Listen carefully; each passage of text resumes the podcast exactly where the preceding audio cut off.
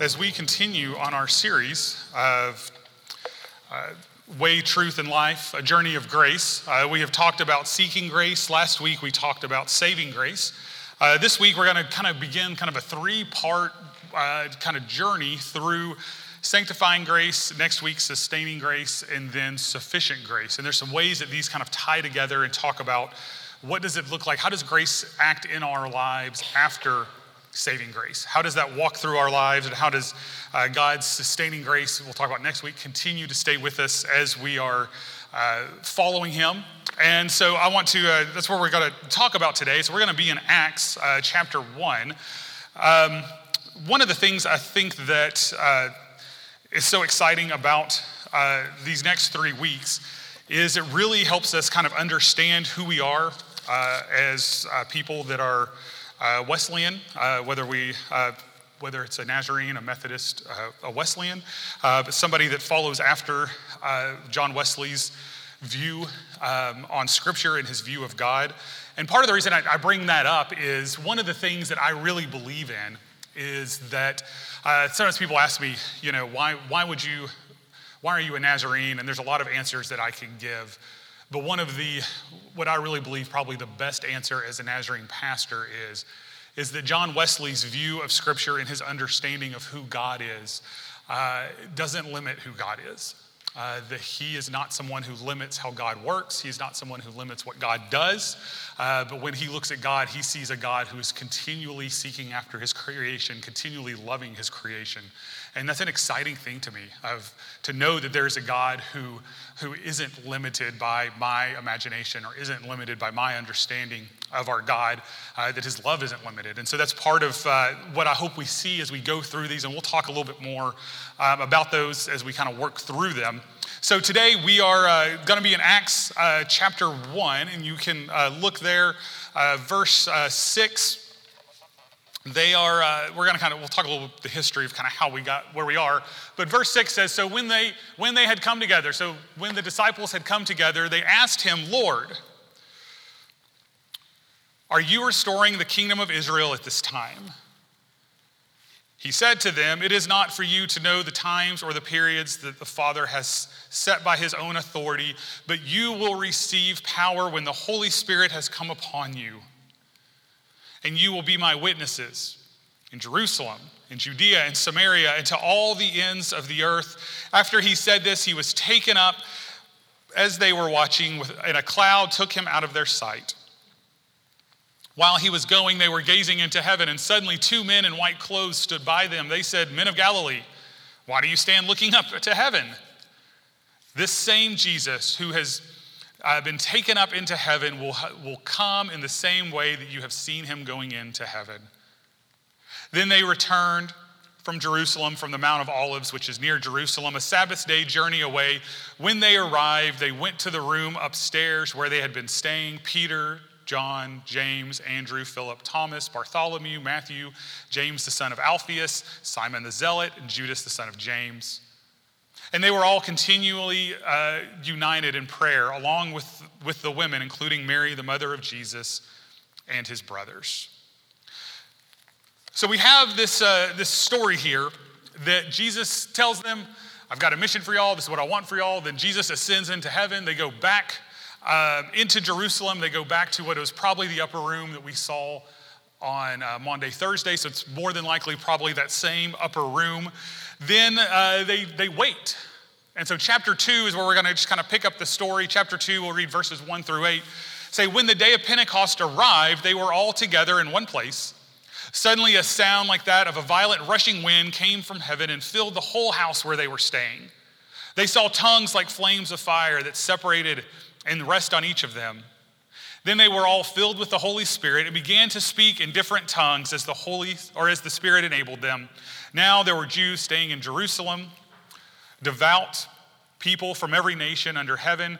When the sound occurred, a crowd came together and, uh, and was confused because each one had heard them speaking in his own language. They were astounded and amazed, saying, Look, aren't, aren't all of these who, who are speaking Galileans? How is it that each of us can hear them in our own native language? And so then they have this kind of conversation. Jump down to verse 12. They were all astounded and perplexed, saying to one another, What does this mean? But uh, some sneered and said, They're drunk on new wine. Verse 14 Peter stood up with the eleven, raised his voice, and proclaimed to them. We're going to come back to that. All right. So, so just kind of get the, the, the kind of seed of what's happening. Jesus ascends into heaven. We've kind of gone through this whole thing. Jesus lived, he has his disciples, he was uh, crucified, he's resurrected, he appears to them multiple different times, he ascends back into heaven. They go to the upper room, they're there, they're praying, then Pentecost Sunday comes, there's uh, there's smoke, there's wind, there's fire. No, there's wind, there's fire, there's all of these kind of crazy things happen, and they come up with the question What does this mean? What, what is going on? And what I kind of want y'all to be thinking about as we look at this story is, is they have seen God do some mighty things. God raised his son from the dead. His son was lifted up into heaven. Angels showed up and told them, What are you doing? Why are you still looking up in the heavens?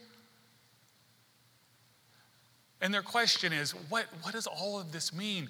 Obviously, God is working. Obviously, God is doing something. But what does it mean? What do we do? And, I think part of the answer that they're looking for is, is where are we going? What does this mean? But who's going to lead us? Who's going to be the person that's going to take charge? Who is the person that we're going to follow in whatever God is doing next? They need someone to follow. And so they are looking, and then all of a sudden we get to verse 14. All of these things have happened. And look at verse 14. Peter, Peter stood up. Now, just kind of think with me. We've, we've talked about Peter twice in this series. We talked about him on week one, we talked about him on week two. Where we are in the story, just kind of forget, Both, forget what I preached about week two. No, uh, we talked about the sheet, all that. Let's go back to week one, though. Week one, remember what happened? Peter's denied Jesus. We were at the very end of John. He's out fishing. Jesus makes, uh, yells at him. He jumps in the water. They have the "Do you love me?" conversation. Everybody remember that?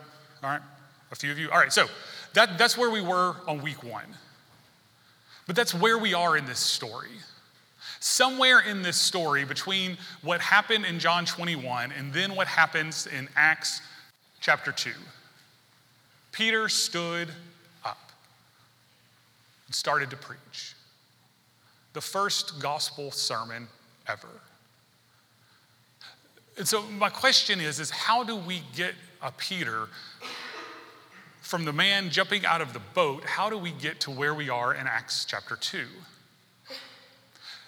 And what I want y'all to see and kind of think through is, as we look at this, uh, if you've got your Bibles open, you can kind of, most of your Bibles, if you flip back a page, we're actually at the very end of John, the page just before Acts. And we get there, and so verse uh, chapter 21, verse 3, Peter has Peter has denied Jesus. He's done all of the uh, he's he said these things.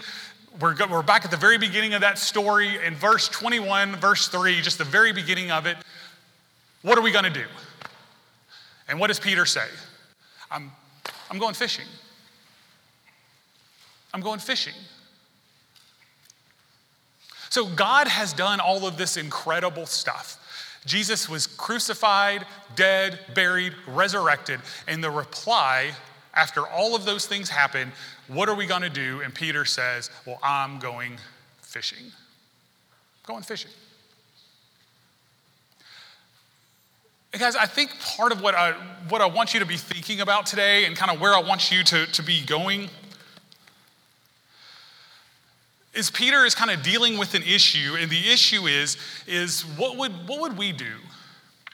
What would you do if you believed that God couldn't use you? Peter has denied Jesus three times. He has seen Jesus since then. But when he's asked the question, What are we going to do now? Peter's response is, Well, I'm going to go fishing. So, what would you do? Go fishing. Yeah, that's what Coy would do, yeah. What would you do if you thought that God, uh, Coy's thinking, if God can use me, I still want to go fishing.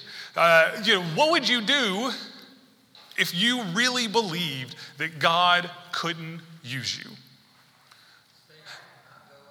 Stay home. I, I think most of us, whatever that answer would be, would be something along the idea of I would do whatever I could do on my own. I would do what I'm comfortable with. I would do what I could do where I knew that God didn't have to show up. Right?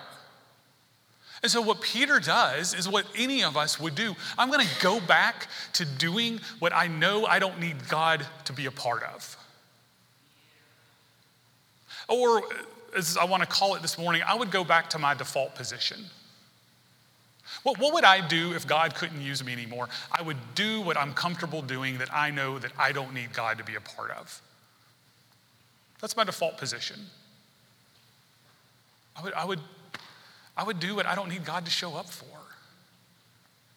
And Peter does exactly that.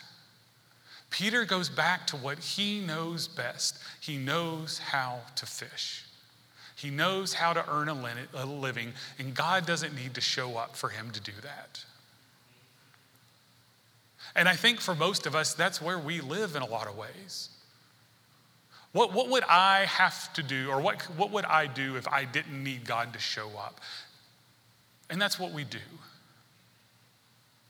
But the issue is, and what I think kind of the, the deeper picture is, is that most of us kind of live in this tension between what I know I am capable of and what God wants for me. Yeah, over here, I, I, know this is what God wants for me, but, but, but the problem is I have to rely on God to do that. But over here is what I know I can do. So why would I go over there? I can just live right here where I'm comfortable and I don't have to do what God wants me to do. And that's where we live, that's what we do. And so it looks, uh, if you look, if you continue reading that verse, John 21, 3. So in that verse, I'm going fishing, said Simon Peter. So what does everybody else do? Well, if Simon, if Peter's doing it, we're doing it. So they all, we're coming with you, they told him. And they went out, got into the boat, but that night they caught what? Nothing. Nothing. So Here's a couple things that I, I believe about us.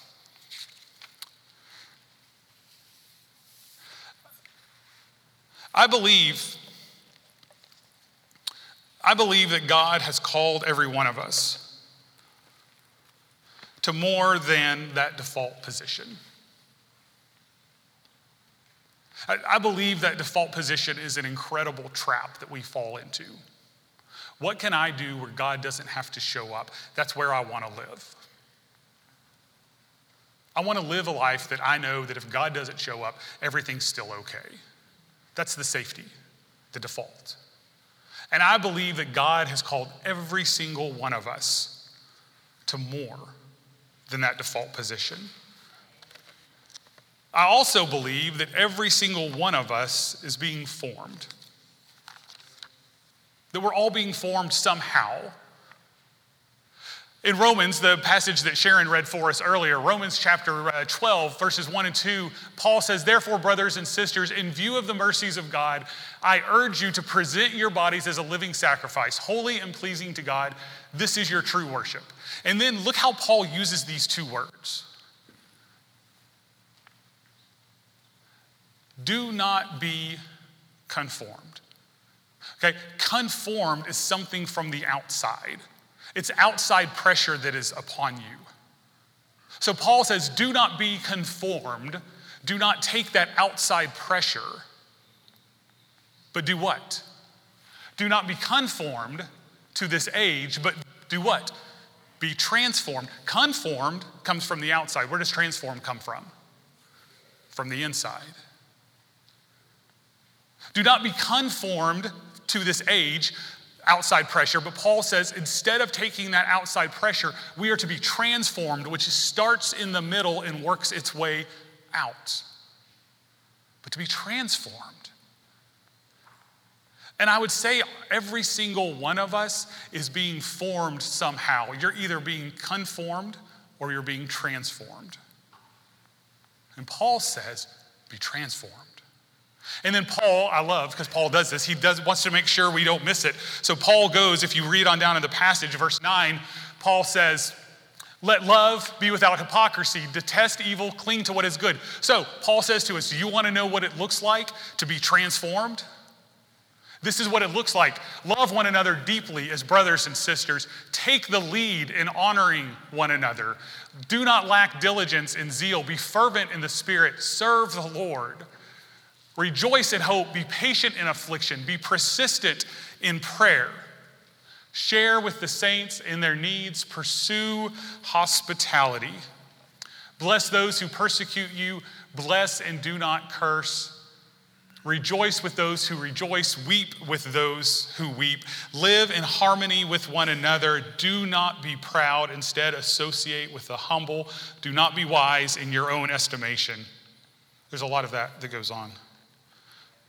Do not repay anyone evil for evil. Give careful thought to what is honorable in everyone's eyes. If possible, as far as it depends on you, live at peace with one another. What does transformation look like? Transformation is moving out of that default position and moving into a position where God shows up, where God is the one working. So, how do we do this? Well, I think it starts with three things we need to do. It starts first off that we have to deal with our past. The first piece of this is that we have to deal with our past. I know for a lot of us, there are things in the past that we carry that are, that are hurts, that are wounds, that are scabs that we don't want to pick off anymore. But we have to come to terms with our past. We have to understand, as Peter did, Peter had to deal with what he had done with denying Jesus. He had to look Christ face to face. Three times that Christ asked him, Do you love me? And it starts with us saying, we're going to come to terms with our past. We're going to deal with those past wounds. We're going to deal with those past hurts. Because back there in our past, there is baggage, there is residue, there are wounds, there are failures, but there are default settings. There are things that push us back into that default, and there's sometimes that we just have to pray, Lord, I, I, I gave you those things, those wounds, and guys, this happens all the time. This week, I was in Walmart and saw someone who's hurt me very, very deeply. And all of it comes back. All of it. All of it comes back. And you just have to say, Lord, I have given that to you. It's not mine anymore. It's not mine. It still hurts. I still need to get out of Walmart without punching somebody. But it's yours, it's not mine. It's, not mine. And there's a time we need to come to terms with that past so that God can do a new work in our lives.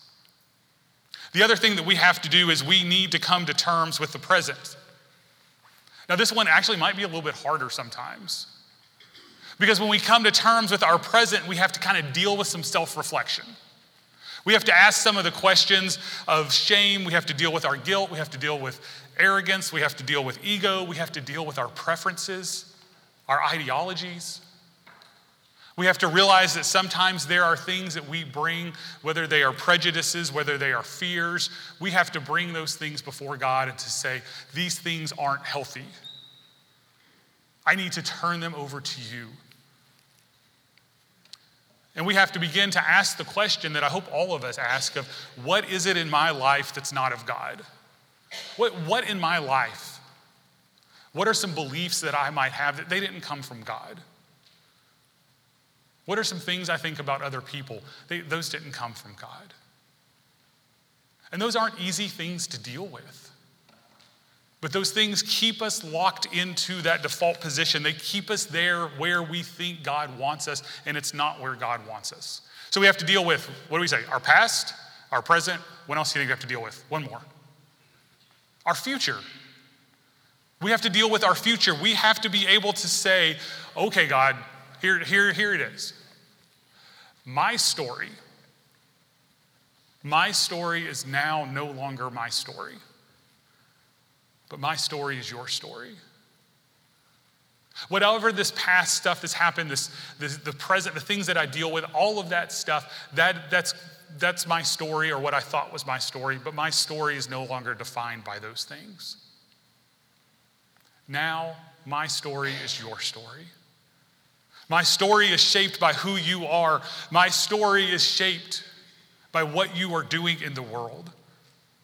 My story is us saying, God, here is the pen, here is the script of my life. Lord, write for me what you want next. Wherever you want me to go, whatever you want me to do, Lord, take me and put me there. And that's a scary prayer. That's not always a fun prayer.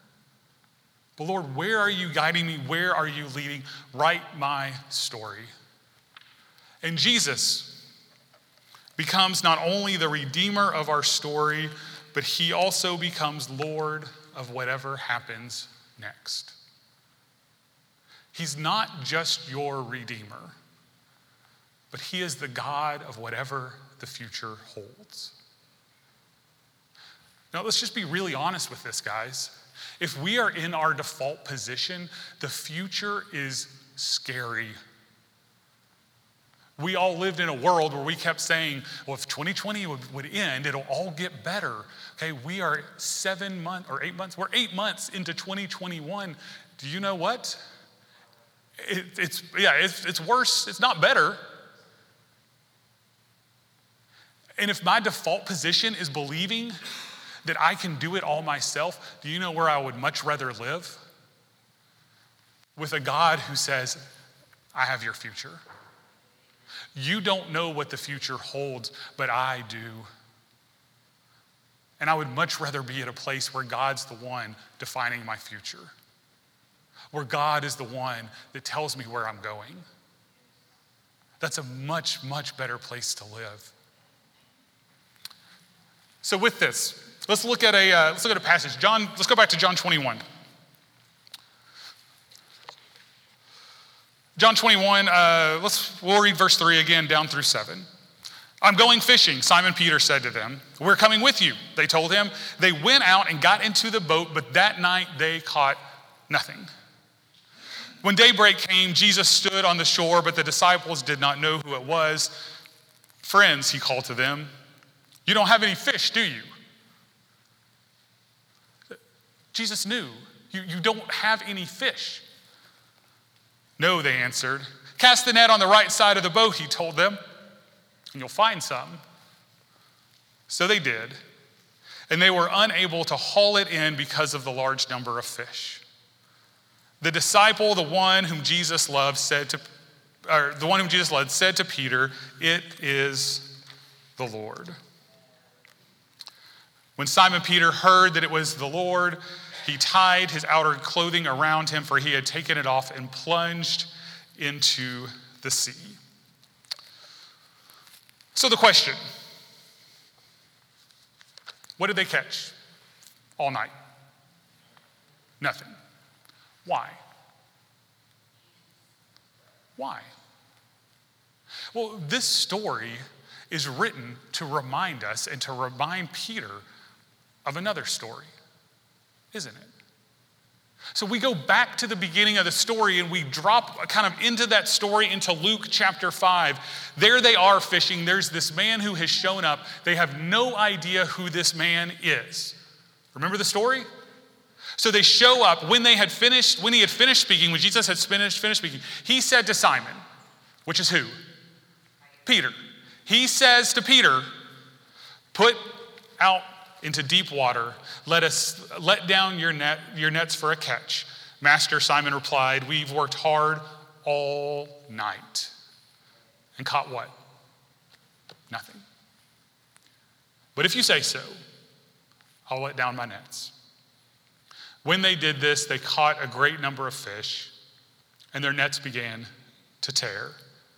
So they signaled to their partners in the other boat to come and help them. They came and filled both the boats so that they began to sink. Jump down to verse 10. So were James and John's Zebedee's sons, who were Simon's partners. Do not be afraid, Jesus told them. From now on, you will be catching people. So, John chapter 21, they fish all night. What is that? The default position, right? They fish all night, and what do they catch? Nothing. Why? The easy answer because Jesus showed up. Both stories, Jesus shows up. But I think the deeper answer is that in the default position, they weren't relying on God to show up. In the default position, they weren't allowing God to do something. In the default position, they weren't doing what God had called them to do. You kind of want Jesus to yell from the corner, or to yell, like, hey guys, guess what? You caught nothing. You want to know why? Because I told you back in Luke chapter 5 that you're not fishing for fish anymore. I gave you a job, and that job was to fish for people. So, why in the world are you in a boat with a net out in the middle of the water? There's no people out there to catch. You're fishing for the wrong thing. I told you what you were going to spend your life doing, and you didn't do it. You went back to your default safety position. You went back. And you caught nothing. So we go back into the story, back into Acts chapter 2. Peter, who has now stood up and began to preach, is wrapping up his sermon.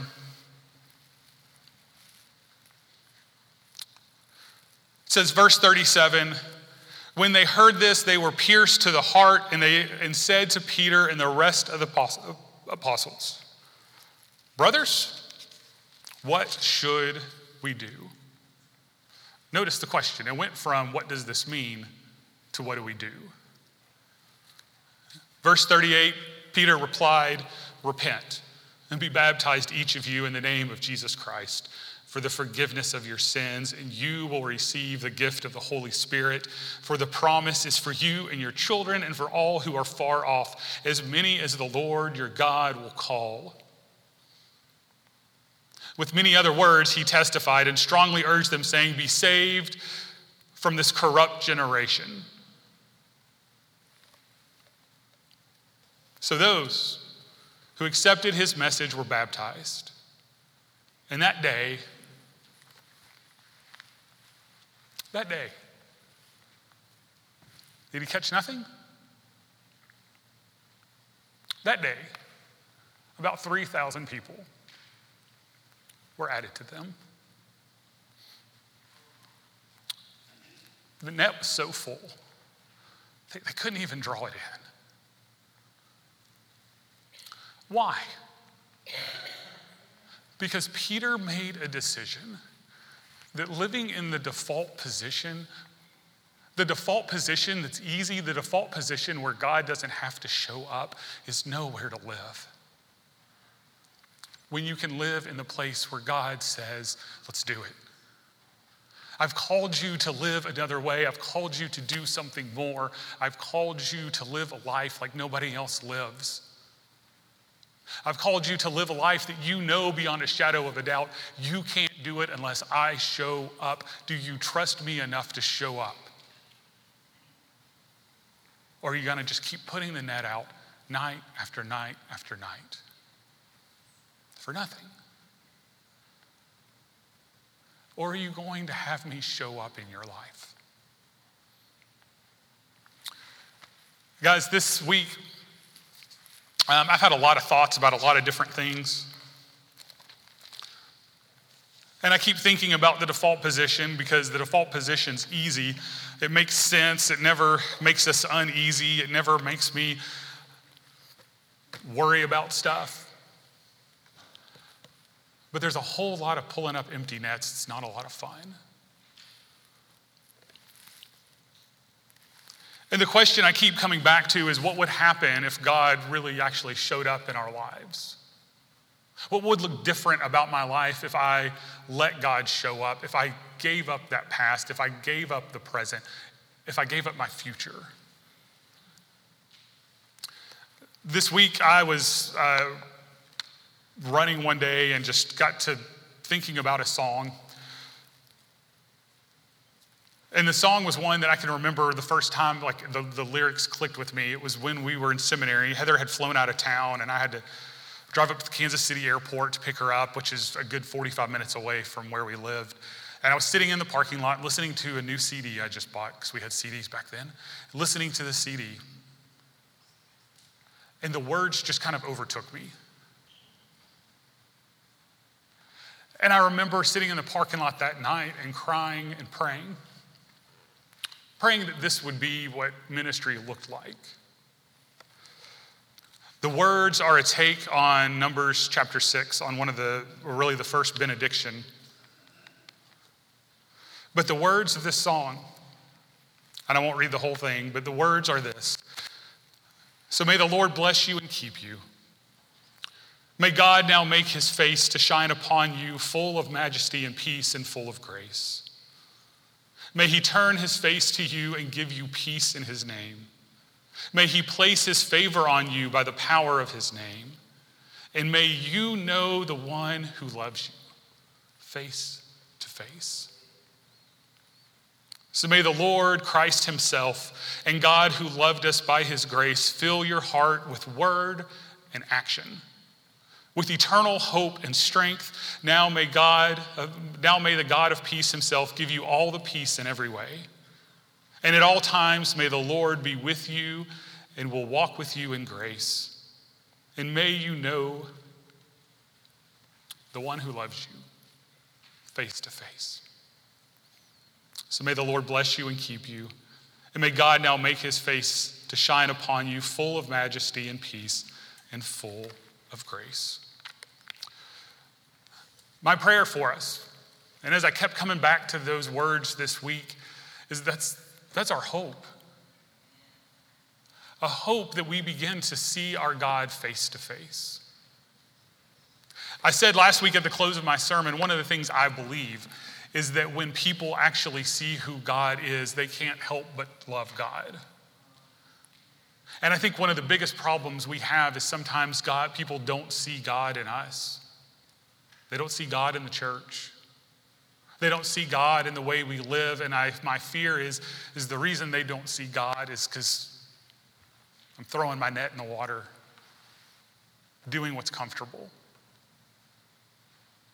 And my prayer is, is that I begin to live over here where I start to say, How is God going to show up? Knowing that God is going to show up. The reason I believe this, the reason this is important, it's not just about me, but it's about people being able to see who God is, to know who God is, to see his face, so that they can fall in love with a God that loves them the same way that I've fallen in love with that God. So, this morning, as we close, my, my prayer for us is in your life, what does it look like to step out? To step out of that boat, to step out to know that I want to be where God is. Part of what I love about that story is, is Peter jumps at, when he realizes it's Jesus, he jumps out of the boat and says, I just want to be face to face with him. Just one more time. And how often do we want to just jump out of that boat and run to him and say, I just want to be face to face? Because I'm tired of the default. I'm tired of easy. I'm tired of what I think is the easy position. But to know over here, God is doing something incredible. God wants to use you. So this morning, as we sing, I just want to invite John to come and just to have that opportunity for some of us that might just want to come and just say, I need to step out of the default position.